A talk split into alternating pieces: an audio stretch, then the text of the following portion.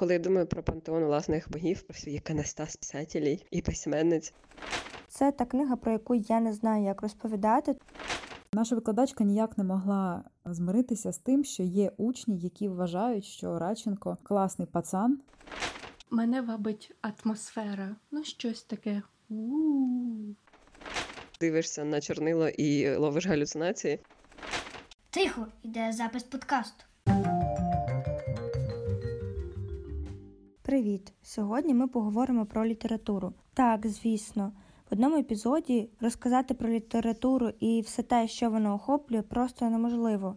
Тому я запросила трьох героїнь, які розкажуть про те, що вони читали на карантині, яка література їх формувала, що вони цінують в тексті, які напрями люблять, а також попросила на хвилиночку скласти топ 3 книг. Так, я знаю, що це майже неможливо, але я попросила їх спробувати, тому що є такі книги, які, наче поза часом у твоєму сприйнятті, які сформували у тобі якісь певні цінності, навчили тебе по-іншому мислити, або просто одна книга стала твоєю першою і одразу улюбленою.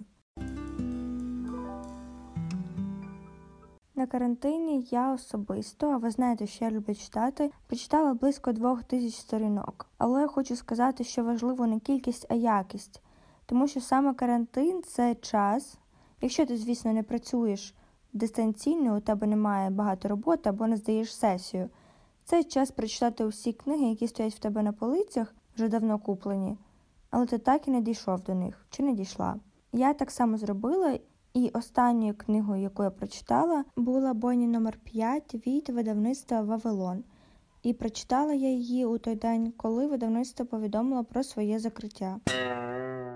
Бонні номер 5 це та книга, про яку я не знаю, як розповідати, тому що будь-яке речення, слово чи опис може стати спойлером, хоч і не спойлером, тому що автор сам себе спойлерить. І в той же час неможливо переповісти той сум і водночас прямолінійність і висміяння війни. Автор вчить нас також приймати смерть. Мені все одно було дуже сумно від кожної смерті, якої зустрічали на сторінках. І в той же час книга переповнена іронією. Не знаю, можливо, це буде дивний опис, але життєствердністю. Книга описує події у Дрездені, коли відбулося бомбардування цього міста і загинула найбільша кількість цивільних жителів. Головний герой письменник, який намагається написати про цю книгу, тому що був учасником цього бомбардування, а також Білі Пілігрим. Якраз про нього саме буде історія, про його подорожі у часі, про те, як він потрапив на планету інопланетян. І я це все говорю, тому що насправді це не є спойлерами. Про це читач або читачка дізнається буквально із перших п'яти чи шести сторінок. Тож це буде моя перша рекомендація. Привіт, мене звати Ріта Дудіна, мені 22 роки. Я журналіст-початківець, письменник-початківець і також дуже люблю історію архітектури ХХ століття. Ви могли читати мої матеріали на Бабелі, Хмарочосі, Дєвочки, платформа і так далі. Я хочу одразу зазначити, що читаю, мабуть, не так багато, як би я цього хотіла, але коли я беруся за читання, то підходжу до цього дуже ретельно. Поки що мене дуже виручає правило півтори сторінки. Умовно кажучи, я коли знаходжу якусь симпатичну книжку, я відкриваю її, читаю ну, якийсь дуже коротенький уривок від півтора до п'яти сторінок, і вирішую, чи буду я читати її далі. Справа в тому, що тексту довкола мене дуже багато, і не в останню чергу це спричинено моєю професією. Тому я до е, читання літературних творів ставлюся, я б сказала, надто вимогливо. Тобто перші сторінки мають обов'язково зрезонувати моїм внутрішнім відчуттям, і тільки тоді я продовжуватиму читати. Найчесніше буде сказати, що навіть сьогодні, коли я пишу художню прозу, я відчуваю за собою сильний вплив прози Цвейга, тому що він був першим автором на моєму читацькому досвіді, який пірнув надто глибоко. Це чомусь відрезонувало моїм внутрішнім відчуттям про те, якою має бути моя проза, і ось я продовжую робити це навіть зараз. Не знаю, чи можна вважати це якоюсь мірою плагіатом. Мені більше подобається думати, що це все ж таки саме та історія, коли читач знайшов свого письменника або учень знайшов свого вчителя. В 10-11 класі нам задали читати місто Валер'яна Підмогильного, і це був для мене просто подарунок, тому що вперше за своє життя тоді я прочитала прозу українською мовою, яку я змогла співвіднести е, з міськими реаліями. І мені було дуже важливо прочитати цей твір саме до вступу в університет, тому що у цьому творі підмогильний, як на мене, зобразив максимум того, що може спіткати людину з провінції, яку розпирають амбіції, і ось вона опиняється просто посеред такого м'яса, що ну, якби і уявити складнувато. Я дуже люблю місто саме за те, що цей роман е, прищепив мені таку толерантність до цинізму. Я відтоді почала помічати, наскільки цинічних людей я зустрічаю, і якось так складається, що впродовж мого життя найрозумніші, наймудріші люди вони часто доволі такі цинічні. І я чомусь е, завжди, зустрічаючи когось нового, я пригадую е, Радченка і своє той свій стан, коли я вперше зіткнулася з таким урбаністичним цинізмом в літературі. Ми навіть в університеті сперечалися з викладачкою через те, наскільки Степан Радченко позитивний чи негативний персонаж. Взагалі ці суперечки абсолютно ну, неконструктивні, їх не має бути в літературі. Наша викладачка ніяк не могла змиритися з тим, що є учні, які вважають, що Радченко класний пацан, тому що в нього була мета і він її досягав. Яким би скотом він не був по відношенню до людей, яким він був небайдужий, проте все ж таки, як драматичний персонаж, він працював просто шикарно.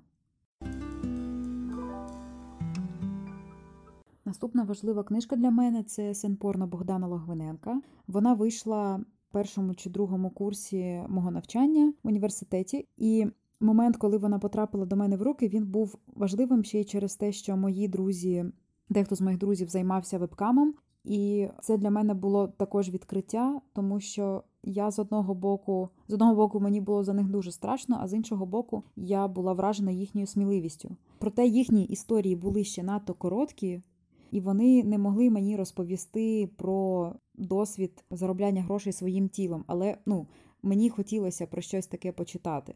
І тут виходить ця книжка, вона потрапляє до мене в руки. Я читаю її, я прочитую її за вечір. І пам'ятаю, що я була дуже щаслива, коли дочитала її, тому що героїня казала таку річ, що якби вона могла прожити друге життя, вона би прожила його так само. Я була за неї так горда, наче е, не знаю, як це сказати точніше, ну наче це моя сестра, наче це моя подруга, і ось я поруч з нею, і ми якось ну, по мірі того, як вона розповідала свій шлях, я наче проживала все це разом з нею. І тоді ж, я думаю, у мені заклалося бажання читати більше про секс, про тілесність, про те, що відбувається з тілом людини і як вона може ним розпоряджатися, аби щось отримувати в суспільстві. Дуже сподобалось те, що сенпорно була написана не вульгарно, а прийнятно. Це була класна така публіцистика, якою, якої я могла б не дочекатися навіть. Просто було враження, що цією оповіддю зі мною розмовляє дуже мудра і самодостатня жінка. Мабуть, таких знайомств в той час мені дуже бракувало. Наступна книжка це Ось я Джонатана Сафрана Фойера. Вона для мене була просто калейдоскопом сімейного життя. В ній було проговорено дуже багато речей, про які ти думаєш, але е, боїшся сам собі зізнатися в тому, що ти про них думаєш. Мені дуже сподобався переклад, в якому вона вийшла. Поки я її читала, у мене в голові складався такий міцний і впевнений голос, і вона також вплинула на стиль, яким я пишу, тому що фоєр у цьому романі також дуже чуттєвий і чуттєвий в дуже побутових темах. Те, що відбувається в голові у сина підлітка, таке ж чуттєве, як і те, що відбувається в голові та у стосунках е, його батьків. І це було для мене важливо. Прийнято казати, що в цьому романі є просто все, і я приєднуюсь до цієї позиції, тому що враження у мене було таке ж саме, коли я закінчила його читати. Далі була книга Джека Лондона Мартін Іден. Про неї можу сказати коротко, це для мене прекрасний драматичний твір, у якому розповідається про хлопця, який е, через закоханість е, став письменником, і до чого його привів такий стрибок у ремесло письменника. Було важливо прочитати Мартіна Ідена, тому що тоді, коли я його прочитала, у мене саме проривались якісь задатки письменника. Тобто я майже зізналася собі, що я хочу писати не лише журналістські твори, а і художні. І маю зізнатися, що Мартін Іден мене навіть трошки злякав, і мені було важко навіть якийсь час повернутися до того, щоб писати художні тексти, тому що доля Мартіна Ідена у творі доволі драматична, і мій ніжний мозок ніяк не міг змиритися з тим, що зі мною має статися те ж саме, що і з Мартіном Іденом у кінці роману. Але ж, звісно, доля письменника може бути як і щасливою, так і нещасливою, і вона може закінчитися і у 25 років, і у 75. Книжка, яку я прочитала на карантині, молода ірландська письменниця Салі Руні. Її книжка називається Conversations with Friends. Розмови з друзями. Салі Руні написала ще роман Normal People, і за цим романом BBC та Hulu випустили класний серіал. Але справа в тому, що нормальні люди, як літературний твір, не зайшли мені ну, від слова зовсім, тому що там було сильно детально описано думки персонажів. Але наскільки це було чуттєво чи не чуттєво, ну не знаю, мене взагалі не зачепило. Але я все ж таки вирішила дати шанс її першому роману Conversations with Friends. Вона, як сама каже, що писала його базуючись здебільшого на розмовах зі своїми друзями. І от він мені зайшов. В ньому йдеться про дівчину Френсіс, їй 21 рік, і її найближча подружка це лесбійка Бобі, з якою у них там колись був роман. Потім він завершився, і дівчата продовжили просто дружити. І вони обидві писали, їх помітила якась світська діва Меліса, а потім у Френсіс закрутився роман з її чоловіком. Ну і взагалі це така хороша історія про те, що світ взагалі-то не подарунок.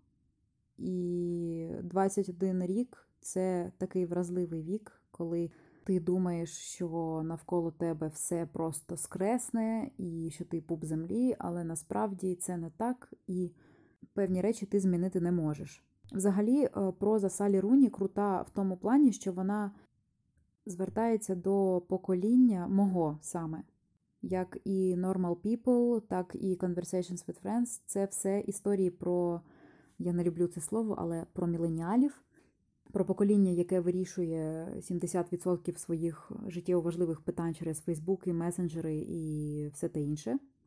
І я думаю, що Салі Руні вона крута, все ж таки тим, що її стиль доволі лаконічний, і читати її англійською дуже легко. Там немає ідіом і якихось складних виразів, які потребують глибоких знань англійської мови. Вона залишає все найцікавіше, взагалі не витрачає часу на якісь там експозиції. Просто ось є суть, ось є діло. І ти перебуваєш в цьому суті та ділі впродовж усієї оповіді. Саллі Руні лаконічна та крута. Вона просто дала мені зрозуміти, що я зі своїм лайном світоглядним у голові, я така не одна, і це було важливо. На карантині я прочитала Місто дівчат Елізабет Гілберт, Conversations with Friends Салі Руні, Normal People Салі Руні і до музики Кетіля Бьорнстада. Conversations with Friends і Місто дівчат я дуже раджу, тому що про Conversations with Friends я розповіла вже трошки раніше, а місто дівчат дівчат це офігенна динамічна історія, перекладена просто прекрасною мовою, і відірватися від неї важко. Поки ти читаєш, е, здається. Е, складається враження, наче ти читаєш кіно. Ось так можна це описати. Ну, це не дивно, бо наскільки я знаю, місто дівчат взагалі екранізують, тому це доволі логічно. Не можу сказати, що є якийсь жанр, стиль чи напрям, який я люблю читати найбільше, але я дуже ціную історії, розказані кінематографічно, історії, в яких є динаміка, речі називаються своїми іменами: секс, насилля, радість, любов, страх. Ну, що більший спектр емоцій, які я можу пережити, поки читаю, тим більша ймовірність, що ця книжка буде однією з моїх улюблених. Найчастіше за все я звертаю увагу на авторів, які можуть розказати свою правду простими словами. Метафорична проза це точно не про мене, тому що мені дуже важко співвідносити її з тим, що я відчуваю. Зараз я звертаю увагу на літературу, яка розповідає історії мого покоління, і що більше це історії дискомфортні, тим краще. Мабуть, такі мої вподобання пояснюються тим, що я сама почуваюсь дискомфортною, і ця література дає мені шанс, можливість відчути себе не такою самотньою самотньою, як я почуваюсь переважну частину свого життя. На даний момент у моєму топі це лист незнайомої, Стефан Свейк Conversations with Friends, Саллі Руні і ось я Джонатан Сафран Фойер. Для мене література це щось таке, що витягує тебе із реальності захоплює свій світ для того, щоб потім ти повернувся чи повернулася і переосмислила деякі моменти у своєму житті, у роботі, у своїх певних принципах. Також вона вчить бути більш відкритою, більш натхненною і допомагає сповнитися новими ідеями. В першу чергу для мене література створює певний додатковий ресурс, з якого я черпаю потім сили для того, щоб писати, і знати про що писати, і правильно сформулювати свої думки. Однією з книг, які я прочитала на карантині, також це було маленьке життя, це величезний томок історії життя однієї людини. Ця книга неймовірно важка на сприйняття, коли ти розумієш, що ось зараз в цього хлопця в житті начебто більш-менш все гаразд, але ось-ось-ось цієї миті знову все стане дуже погано. Але в той же момент для мене ця книга залишається життєствердною, тому що вона показує, що, попри все, попри усю біль, незгоди, ти можеш дозволити або не дозволити твоєму минулому впливати на твоє подальше життя. І в той же час авторка наче позбавляє героя права вибору, але дає йому друзів, дає йому сім'ю, яка безмежно його любить, яка не вважає його гидким чи некрасивим, а навпаки, вважає його прекрасним і обожнюють його. Але в той же час людина цього не помічає. І ця книга вона повна певних протиріч, якими сповнені насправді наше буденне життя. Ця книга для мене не закінчується трагічно, як і не починається трагічно. Це одна суцільна трагедія, яка не зупиняється. Просто в деяких моментах ти відчуваєш любов, в інших моментах ти смієшся, в третіх моментах ти впізнаєш своє життя, свою форму дружби і вміння підтримувати особисті кордони, вчить, коли особисті кордони насправді лише захисна реакція, і їх потрібно подолати для того, щоб врятувати людину, щоб їй допомогти. Вчить довіряти людям і мати певні якісь цінності у спілкуванні з іншими людьми, обирати своє коло. Вона змусила мене багато прорефлексувати, і, напевно, її може прочитати в принципі кожен якщо матиме певну мотивацію і з самого початку знайде якусь емоційну прив'язку, яка стосуватиметься саме його. Привіт! Мене звуть Інна Голік, і, якщо чесно, не уявляю своє життя без літератури. Мої нові знайомі часто запитують мене, чи пов'язана моя робота з книжковим бізнесом, але, якщо чесно, в моїй роботі числа трапляються частіше, ніж літери. Десь в кінці березня цього року, коли ми дізналися про відтермінування книжкового арсеналу, тоді ми ще думали, що це буде на серпень, але зараз уже знаємо, що до 2021 року я написала на стікері у своєму планері два слова: онлайн арсенал. Зараз травень, і десь приблизно весь останній тиждень я доклала великих зусиль для те, щоб поширити флешмоб на підтримку наших видавців і долучити до нього якомога більше письменників, якомога більше самих видавництв, перекладачів, тих лідерів думок, які можуть допомогти людям зорієнтуватися, чия думка у виборі літератури для людей може бути важливою, і щоб вони швидше наповнили свої книжкові кошики і зробили замовлення, і чим самим допомогли нашим видавцям. Флешмоб має назву хештег Мій віртуальний книжковий арсенал 2020. Його вперше започаткувала в інстаграм Наталія Клименко. Я написала їй з пропозицією долучитися до її хештегу зі своїм текстом, і вона дала свою згоду. Так, це переросло в флешмоб у Фейсбуці.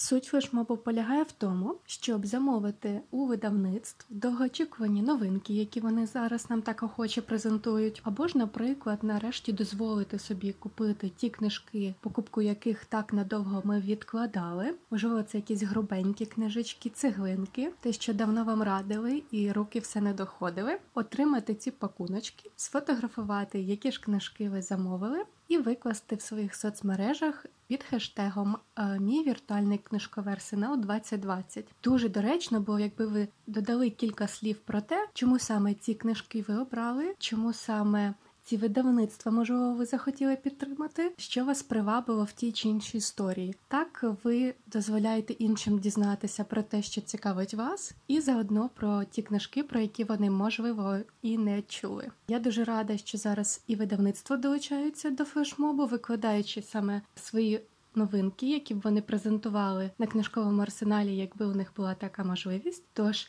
вибір величезний. Будь ласка, долучайтеся. Ваша підтримка цього флешмобу буде дуже цінною.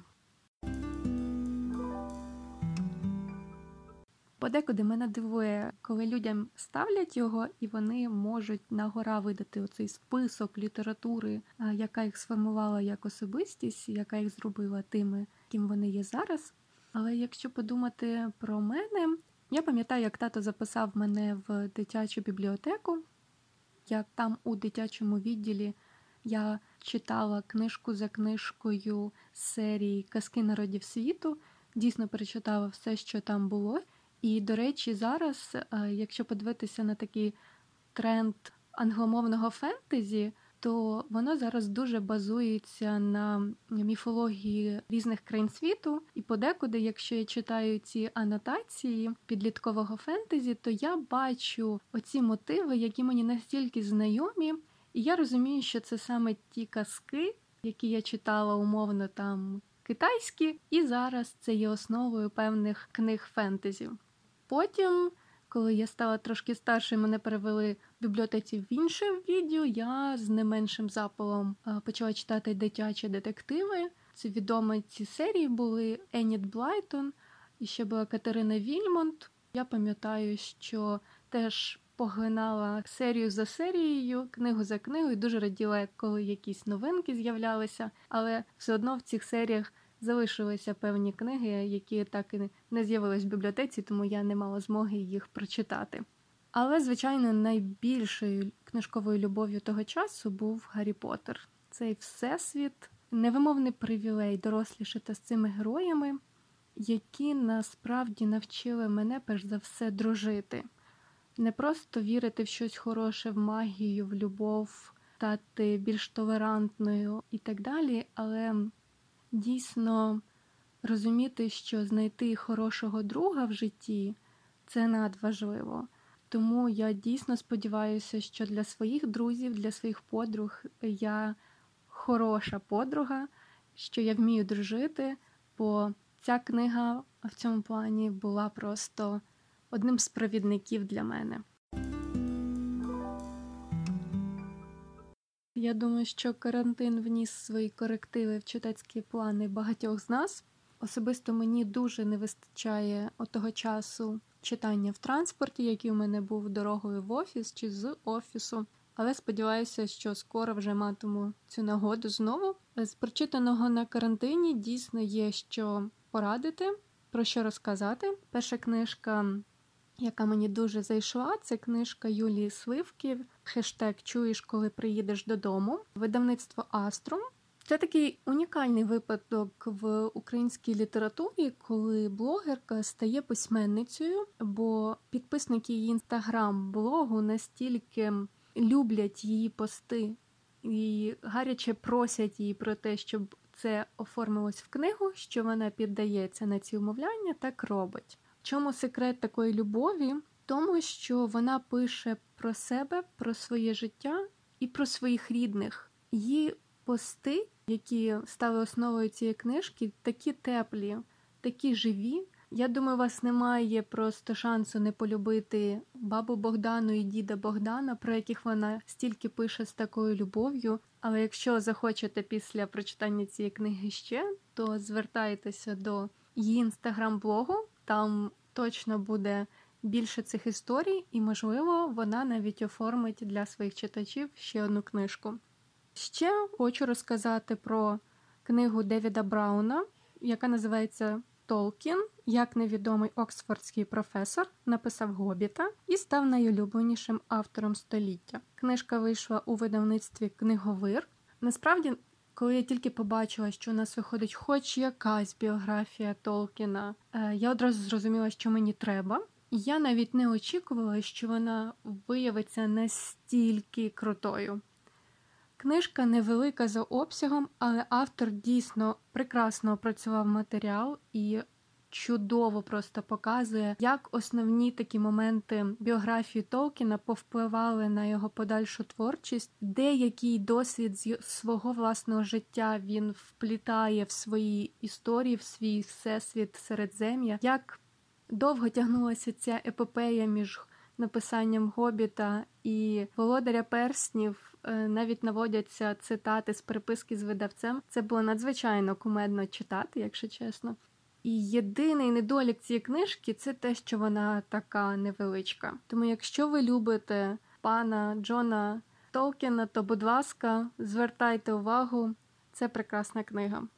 Ще одна книжка, про яку хотілося б розказати, це книга Середня стать Джефрі Євгенідіса. Вона виходила в видавництві Старого Лева. Це така грубенька цеглинка, до якої у мене нарешті дійшли руки. Прекрасне історичне тло, дуже живі персонажі. Якщо от вам потрібен такий роман про різні покоління, про цікаву зав'язку, яка починається в конфлікті між греками і турками в місті Смирна, яке зараз називається Ізміром, погодьтеся, не дуже часто зустрінете ви в літературі саме цей географічний куточок. Єдине, пам'ятаєте, що в цій історії ще важливу роль грає рецесивний ген п'ятої хромосоми. Насправді, можливо, було б легше сказати, що я не люблю. Я, наприклад, не фанат наукової фантастики. Але добре, давай спробуємо подумати. Підліткового віку я люблю детективи. Хоча зараз я не багато більш критична до цього жанру. Я, наприклад, не фанатка повільних класичних британських детективів, ні Конана Дойла, ні пані бабці Агати, але дуже люблю противагу тому її і не лишилось жодного. Це якби нова е, назва дуже неполіткоректної е, її назви книги. Е, я думаю, ви здогадалися, про що йде мова. І насправді це був перший випадок, коли ну, для мене я раніше не зустрічала такого, щоб книгу перейменовували після смерті автора чи автора. Також я зрозуміла, що я шукаю в детективах зараз більше не просто якісь там кривавий сюжет, а мені цікаве щось більше в ньому. Тобто не просто вбивство, якесь там розслідування і вбивця дворецький, а щось глибше, е, можливо, зачіпаючи якусь історію. Я маю на увазі в прямому сенсі історії, історичні якісь перипетії, може, якісь е, культурні особливості зачіпаючи. Мені цікаво дещо більше. Так, для себе я відкрила Зигмунта Мілошевського і зараз відкриваю Йоніс Бьо. Да, я досі не прочитала його цикл про детектива Гаррі Гьолі, але працюю над цим. Дуже люблю історичні романи. Грубенькі книжечки, сімейні таємниці, декілька поколінь, сплетені. Я думаю, це особливий жанр для осені, коли ти хочеш бути під коциком, наливаєш собі чаю і хочеш поринути в таку історію надовго. Я серед них. Під Геловін насправді дуже люблю атмосферні історії. Цей інтерес у мене виник кілька років тому. Раніше я ніколи не підбирала книги за сезонами, а зараз подекуди є така потреба, і тому я не маю на увазі якісь жахаючі читання. Насправді, книзі доволі складно мене налякати. Трошки вдалося Сімонсу в його терорі, але цю книгу я читала влітку. А саме мене вабить атмосфера, ну щось таке. У-у-у. І також зараз відкриваю для себе інтерес до наших 20-х. Так, е, минулого року я прочитала Винниченка його записки Кірпатого Мефістофеля, і в мені просто як щось відкрилося. Боже, це так цікаво, це так круто написано. Тут такі моральні дилеми. Кульмінація була просто вау. Я прямо аж гортала сторінку за сторінкою, щоб зрозуміти, що ж обере головний герой. Ну тобто, для мене це було відкриття. Тепер мені цікаво читати Винниченка далі. Так само е, у нас видавництво Комора зараз активно видає Домонтовича. Я зовсім ще не схожа з цим автором, але для мене було відкриттям дізнатися, що хоч хтось у нас писав белетризовані біографії. Е, так, у нього є біографія Куліша, Марка Вовчка, наприклад. І ось е, до мене їде ця новинка від комори, яку я прям дуже тепер хочу прочитати. Тобто я відкрита до жанрів, я дуже люблю різні жанри, і мені важко сказати, що ця книга прям дуже погана, просто тому що я не люблю цей жанр. Я ніколи не засуджую книги. Я завжди розумію, що у кожної книги є свої поціновувачі. Я просто поціновувач не наукової фантастики і не супергероїки. То така історія, що якщо немає того сюжету, який драйвить, який веде за собою, то жодна смачна мова не врятує ситуації. Ну так, я помітила, наприклад, що не люблю меланхолійне читання, де книга зазвичай є уособленням рефлексій і хорошого, гарного стилю, тому що немає тих гачків, які ведуть за собою, які тримають е, мою увагу, увага розфокусовується, і я швидко втрачаю інтерес. Відповідно, коли мені кажуть, що ось це меланхолійне читання, можливо, тобі треба дочекатися відповідного настрою, я просто можу одразу сказати цій книзі ні. Мені так легше, швидше і по тому навіть е, якби можливо ця книга і сподобалась мені, просто зараз я не витрачаю свій час на те, щоб пробувати. Якщо в мене з'явиться бажання, можливо, я там через 5 років дійсно відчую потребу в такому читанні, тоді окей. Але якщо є сюжет і є ще й прекрасна мова, це ж прекрасне комбо. Наприклад, ти читала Сафона? Я багато чула раніше про його цвинтар забутих книжок і на англомовному буктюбі, і на російськомовному. І тут КСД починає видавати у нас. Як я дізналась, навіть перевидавати, тому що у нас таки виходили дві перші частини, а там їх чотири. Просто тоді цикл е, не стали продовжувати. Зараз, слава Богу, таки завершили. І це просто прекрасний цикл. Мені він так зайшов. ця мова, ці діалоги, ці описи, і в центрі ще й книги. Боже, ну що ще потрібно книголюбу? І якщо ми вже говоримо про такі засоби, що важливо, я знаю, що до мальописів ставляться чи е, радять ставитись як виду мистецтва. Я не буду з цим сперечатися. Просто якщо ми бачимо в цих історіях текст, то я хочу згадати про це тут. Якщо класно намальована ще історія, е, це просто теж прекрасний засіб донести інформацію. Так, е, всесвітньо відомий Маус Арта Шпігельмана, який отримав Пуліцерівську премію, да, розказує про Голокост в коміксі.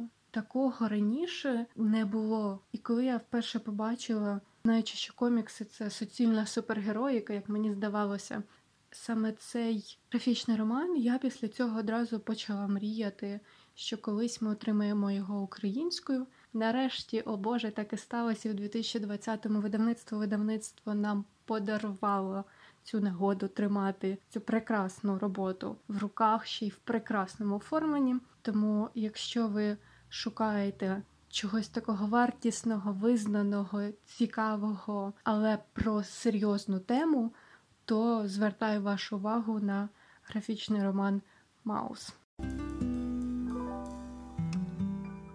Я дуже ціную хороший гумор в книжках. Звичайно, гумор може дійсно зачепити тебе. Ти будеш слідкувати за цими спробами автора насмішити тебе. Це додасть явно історії балів. Але проблема, звичайно, полягає завжди в тому, щоб знайти таких авторів, чиє почуття гумору імпонуватиме тобі. Нема тут сенсу взагалі щось рекомендувати.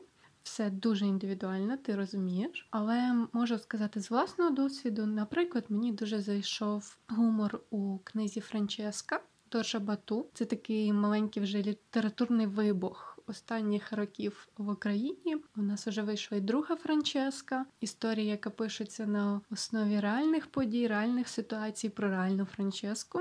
І навіть зараз уже вийшла новинка до Жабату. Е, Моцарт про Моцарта, який потрапляє в сучасний Нью-Йорк. Я дуже сподіваюся, що гумор і в цій книзі мені дуже зайде. І також з останнього зараз я читаю цикл графічних романів. У нас наразі вийшло тільки три випуски. Це сага, дуже відомий графічний роман за кордоном, автор Браян Вон. І перекладачка цього циклу це Ярослава Стріха. Взагалі Її переклади для мене безумовний знак якості. Вона професіоналка. Я просто завжди дивуюся, як вона знаходить ці відповідники мовні тим ситуаціям і тим жанрам, головне, які перекладає. Тож гумор в сазі дуже крутий, ситуації дещо божевільні, але мені теж подобається, як все це обігрується, і тому дійсно історія, продовження якої я тепер буду дуже чекати. Ну, я думаю, ти знаєш, що це питання не дуже пристойно ставити книголюбам, і вони його дуже не люблять, можна сказати, навіть уникають, тому що виділити всього лише три книжечки з усього пласта літератури, з якою ти вже ознайомився, з якою ти ще можеш ознайомитись. Ну, це завдання не з легких. Але я спробую, тому що я вже трошки думала над цим колись. Я назву цикл про Гаррі Поттера е, зрозумілих вже причин. Також назву Старе море Ернеста Гемінгвея, книжка, з якою більшість знайомиться в школі, але я впевнена, що не на всіх вона впливає так, як вплинула на мене. Я перечитувала цю книжку кілька років тому, щоб звірити свої відчуття, і знаєш, я досі в захваті від цієї простої історії, яка несе насправді дуже важливий меседж. Людина створена не для поразки. Третю книжку, яку я назву, написав британський нейрохірург Генрі Маш. Це історії про життя смерті нейрохірургію, які видавало нас видавництво Стороголева. Ця книжка відкрила для мене насправді цілий пласт. Не тільки тому, що після неї я почала цікавитись нонфікшн літературою загалом на різноманітні теми раніше за мною цього не спостерігалося. Але також мені стали цікаві книжки, написані медиками. Я маю на увазі, звичайно, наукпоп. У мене, наприклад, є мемуари Амосова. Я читала книжку, яка називається Буде боляче Адама Кея, яке видавало нас видавництво Віват. Це книжка британського акушера-гінеколога, який вже змінив свою професію, але в цій книзі, зокрема, пояснюється, в принципі, чому. Також нещодавно виходив у видавництві Букшеф книжка е, Неприродні випадки Шепарда, е, суд медексперта. Ну, тобто, ти розумієш, що дійсно е, ця книга сполихнула в мені просто величезний інтерес до подібних. А також можу сказати, що Генрі Марш відкрив для мене просту істину, що лікарі не небожителі. І що, на жаль, як і в будь-якій професії, насправді для того, щоб вирости професійно, лікарі мають робити помилки просто в їхній професії. Помилка е, може дуже дорого коштувати. До 13 років я читати не любила, та й в принципі в нашій сім'ї до цього не заохочували. Але пам'ятаю, десь на початку восьмого класу, після школи, поруч була книгарня, я зайшла у відділ дитячих підліткових книг і знайшла там книгу, яка дуже мені сподобалась. Це була книга з класною обкладинкою. Так, я в першу чергу звернула на обкладинку те, як вона тримається в руках, який там шрифт, що намальовано, яка вона на дотик. І, в принципі, за перших сторінок я зрозуміла, що не хочу її випускати з рук, хочу її прочитати. Але коштів у мене не було, тому наступного дня я попросила маму мені її придбати. Я дуже довго її вмовляла і казала, я точно її прочитаю, тому що мама знала, що я читати не люблю, і витрачати лишні 60 гривень на книгу вона не хотіла. Але мені її придбали, я її прочитала буквально за декілька днів, хоча вона була доволі величенька на 300 чи на 400 сторінок. Я досі пам'ятаю, що це книга була мишка Дороти Тараковської польської письменниці про дівчинку, сонячну дитину із синдромом Дауна. Місцями ця книга була дуже моторошна, і я майже не пам'ятаю сюжету, лише пам'ятаю, що дівчинка безмежно мріяла танцювати, тому вона вилазила на горище, перебирала там речі і танцювала. І ці моменти були справді схоплені так любов'ю до життя і прагненням здійснювати свої мрії. Що після прочитання цієї книги я Стала читати все, що можна було знайти у мене вдома. Я прочитала Робінзона Крузо, і це одна з моїх улюблених книг до сьогодні. До сьогодні я інколи беру і відкриваю на будь-якій сторінці, перечитую декілька розділів. І після того я усі свої гроші, які мені давали в школу, це було 10 гривень на той момент. Я витрачала на книги. Пам'ятаю, якось я зайшла у книгарню і знайшла книгу, яку рекомендував Марк Лівін ще на сторінці ВКонтакті коли він ще рідко ділився книгами, які він читає. Я знайшла книгу цю життя попереду в книгарні, і виявляється, вона була переоцінена. Я купила її за 19 гривень. І я, на жаль, зараз загубила цей примірник, але дуже добре пам'ятаю, яке здивувалася всього лише 19 гривень. Тому, якщо у вас є примірник життя попереду цього старішого видавництва, будь ласка, я вас її відкуплю. Дуже хочу її назад собі повернути, тому що я загубила і мені від цього безмежно сумно. Немає що перечитувати раз за разом, тому що ця книга варта того, щоб перечитувати. Ось якась така коротка історія про те, як я полюбила читання. Тому, якщо у вас є якась подібна або кардинально інша історія про те, як ви полюбили читати, давайте писати пости в інстаграмі або телеграмі і позначати Go Podcast для того, щоб я побачила ці історії. І запостила їх до себе в сторіс, тому що впевнена, в кожного є якась особлива історія про те, як вони читали, або про їхню улюблену книгу, або про книгу, яка перевернула усе їхнє бачення читання. Привіт, мене звуть Настя. Я веду телеграм-канал Словами через рот. Спочатку це був канал Записки з Тіндера, і там були секси, гульки, все, що я про це думаю. А потім якось розрослася тема. Мене понесло в роздуму про письмо. Вот, хочу поговорити про книжки. Література, що формувала мене як особистість. е, Я думаю, що я пригадую, коли думаю про в дитинстві, що я читала. Мене в свій час дуже привабили е, кубинські народні казки. У нас було купа казок різних, і, зокрема, ну і українські я теж читала, але оскільки українські це доволі знайомий побут і знайомі люди, і все воно какое-то от понятне, то кубинські із їхніми проблемами там особливо. Їхні казки і розповіді були про рабіїв, про те, як вони бунтували проти своїх мастерс, проти хазяїв. І мені дуже подобався оцей кльовий такий життєстверний казковий світ. Також дуже в свій час мене я читала його і досі люблю перечитувати іноді Всеволод Нестайко, його незнайомка з країни сонячних зайчиків, пізніше Тореодори. Це я взагалі якби дуже раділа і дуже що він якби сучасник. От і його якби цінність, яку він мені привив, я думаю, це оце ставлення. До всього із долею гумору до себе в першу чергу. Дитячість в плані, що ніколи не забуваєш, що всі ми дітки. Він просто у нього ще доля доволі така трагічна. У нього не було дитинства. Він сам говорив, що він хотів би догратися. Він дитина війни.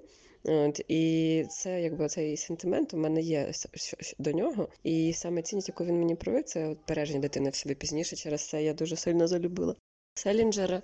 Прочитала його ловця в житті, і потім уже все, що там написав Селінджер. Ну і думаю, що я Селінджера теж полюбила через те, що в нього цей підлітковий бунт. Ну, взагалі, якби Селінджер сформував дуже багато. З нього почалося моє захоплення східними вченнями всілякими. Ну і взагалі, якби релігіознавство любила і в університеті теж. Але от дзен-буддизм, яким я до сих пір дуже ну дуже мені подобається ця філософія, нонконформізм, який я цей підлітковий бунт. Я постійно в собі намагаюся його трошечки прибивати, тому що він буває дуже безмістовний. От а загалом, якби воно мені допомагає бути мною, а я просто доволі така імпульсивна, бунтівна і дуже часто не приймаю все, що тип соціум якийсь там диктує. Не знаю, мені здається, що це якби мені воно привелося. Я взагалі як думаю, що дуже багато рис у нас у всіх є, і відгукуються в книжках нам ті риси, які ми хотіли би розвивати. От, наприклад, там ця дитячість, яку я собі завжди намагаюся берегти. Нонконформізм, мій захоплення странненькими вченнями. Колись я дуже сильно упарувалася реально. Потім воно якось йшло, і я нарешті ну просто зараз я розумію, що це просто дуже кльовий спосіб дивитися на світ через там дзен-буддизм, наприклад. Ну тобто, це не якийсь там моя релігія особиста. Просто розумію, що це цікаво. Я саме цінності у мене поформувалися якраз через те, що я читала людей, у яких було щось, що мені прям дуже відгукувалося.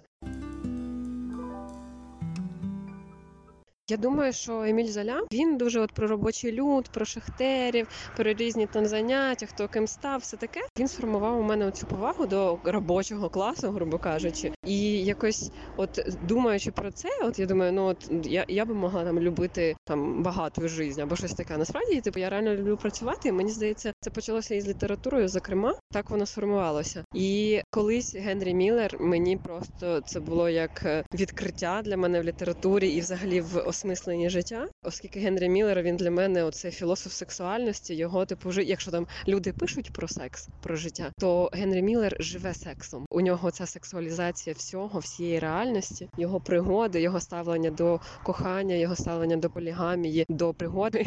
Людина, що завжди говорить так для всього цього. І я колись це прочитала і думала, боже, наскільки він розпусний, боже, який піздець відбувається в нього в романах. І я так прочитала декілька штук і подумала, блін, це мені відгукується настільки настільки круто, що я от прям це от знаю і знаю, що так теж можна. І вся ця типу любовно-сексуальна штука, я думаю, воно дуже сильно мене поміняло в плані сприйняття сексуальності і власної теж. Тому що колись у мене були принципи доволі такі традиційні. Доволі моралістичні і там сексом зв'язані певні принципи. І якось для Генрі Міллера я не знаю наскільки це було різко, але в мене зараз в ретроспективі враження, що це було доволі кардинально. Я відчула, що я по-іншому сприймаю секс, я по-іншому його хочу. В мене набагато типу менше стало якихось уявлень про те, як воно має бути. І я просто подумала, боже, сексуалізація життя це, типу, от вау, дуже цікаво. Я би то хоч хотіла би бути такою яскравою, щоб жити яскраво і щоб там отримати весь секс, який там в полі доступу знаходиться моєму. На карантині я спочатку дочитувала книжки, з якими працюю. Я прикладаю і літредагую художню літературу. Спочатку я доробляла е, декілька дедлайнів, десь місяць, напевно, перший карантину, а потім вже взялася за книжки, які в мене довго чекали на поличці. Прочитала Фредріка Бакмана Ведмеже місто. новий переклад його український. Потім дуже круту книжку, яку я всім просто би радила читати і жінкам, і чоловікам, і небінарним особам. Приховане диво це двох студенток медичного, здається, норвежських, які написали про жіночу анатомію, фізіологію там якби про жіноче тіло, в якому я живу. І я думаю, я де, дечого щось читала, я реально не знала і не знала, як функціонують певні моменти. І це просто ну реально це дуже крута книжка. От і я нарешті її оце дочитала. Зараз читаю історію формування доісторичної сексуальності. Я не пам'ятаю авторів, там теж здається кілька авторів. І це кльова штука, кльова книжка. Вона доволі, ну якби їй вже 10 там чи 15 років, я взяла її в подруги почитати. Вона класна тим, що там багато міфів розвінчується про людину як моногамну істоту апріорі, а я якраз за це і таблю, тому що в мене самої типу є оці предпосилки до поліпсихології. Я якби про це в блозі пишу. Оця книжка. Потім я зараз фоловлю і дуже люблю одну психологиню Ніку Набокову. Її блог я читала, але вона писала за останні роки, написала здається, 5 книжок і одну я прочитала давно, а другу хотіла прочитати. І оце їх теж читала. Здається, три штуки різні про там це стосунки.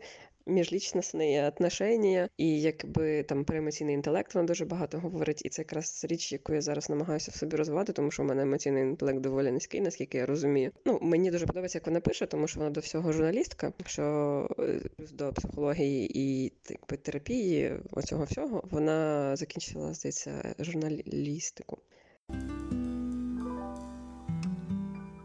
Взагалі на карантині, наскільки розумію, читала тільки одну художню книжку, ну і ту ж, яку я доперекладала, яка теж вийде скоро друком.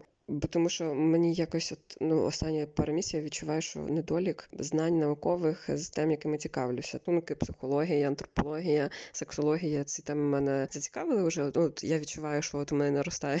Хочеться це знати і комплексно дізнаватися про це. Плюс я дуже скучаю, напевно, за університетом, коли ми постійно читали наукове щось, і це дуже сильно мотивує мозок до роботи, якби формуються нові нейронні зв'язки.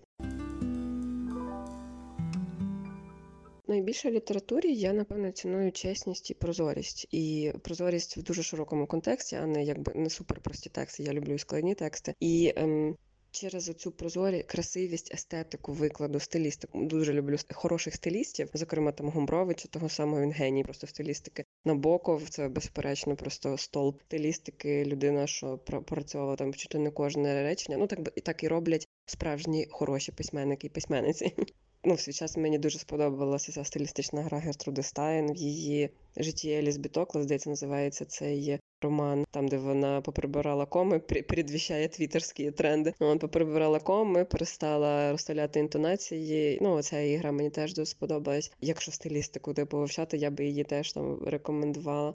Дуже люблю гарну мову в плані, от я напевно буду рівнятися на Набокова, коли зараз говорю. Його естетика, купа відсилок, ну оскільки це модернізм, постмодерні майже тексти, і пропрацьовка деталі кожної мене просто восхищає. Через це я люблю Чехова. Наприклад, я взагалі короткі жанри люблю. люблю. Ну крім би в романі, які читаю, просто той самий він прекрасний, хоча дофіга просто довжелезний. Я його ледве дочитала, але збираюся читати далі, бо він прекрасен. Е, я люблю дуже Чехова. Мені дуже подоб... сподобався недавно. Один хлопець порекомендував почитати Зощенка, радянського письменника, який там там пише оповідання на дві-три сторінки, і він реально гарний. Цей хлопець ми з ним трошки мутілі. Він читав мені оповідання. І ми реально угорали над ним, тому що дуже коротко, ясно, смішно, і воно якесь, ну от можна сказати, поза часом це настільки банально, але хороша література справді переживає свій час і прож... далі, типу, рухається своїм життям. Ну і напевно. Я люблю дуже дивні ідеї. Той самий ден буддизм мене колись воно заділо. Чому я люблю Набокова? Бо він взявся його опус Магнум. Він взявся за девіацію, за цю педофілію і описав її так, що не скажу, що я співчуваю Гумберту, Гумберт Лоліті. Я би сказала, що починаєш розуміти. Ну тобто мені подобається те, що хороші письменники і письменниці заводять нас в чужий світ і розказують, каково воно, як це бути кимось іншим. Можливо, це мене дуже сильно підкупає.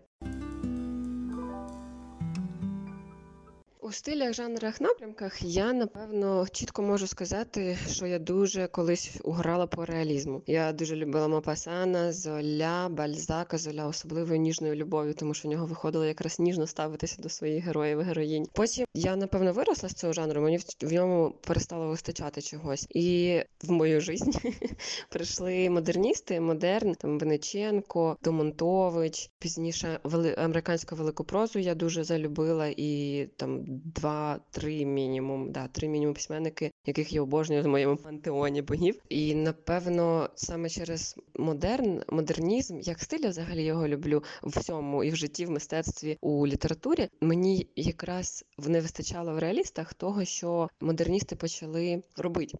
Почали писати про людей, які рефлексують своє життя. Вони е, якби живуть осмислюючи це, і це мені якраз напевно не вистачало раніше, і почалося. І от саме це дуже прям вплинуло. Ну, постмодерніст, напевно, мені ще подобається, тому що я белетристику сучасну в принципі люблю. І мені подобається те, чим стала література наразі. От, зокрема, те, що вона стала більш документальною, більш такою. От напевно, я таки люблю типу життя життя, тому що якби до якихось казкових стилів у мене сентименту особливого немає, хоча я їх поважаю. І щодо напрямків, ну я дуже люблю сатиру, дуже люблю іронію. Саме через це я люблю, напевно, Чехова. Е, Люблю короткі жанри. Мені дуже подобається читати оповідання, замітки або якісь е, нариси, тому що це такий якби фльор мислі.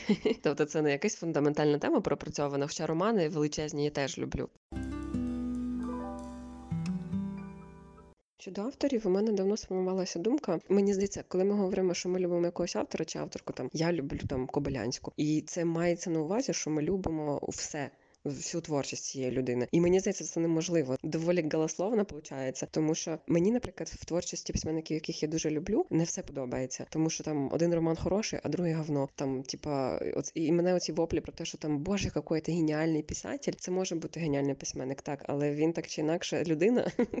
От і у всіх людей бувають пройоби, типу в творчості. От, якщо це людина творець. То я би не сказала, що прям якихось авторів конкретних я прямо бажаю.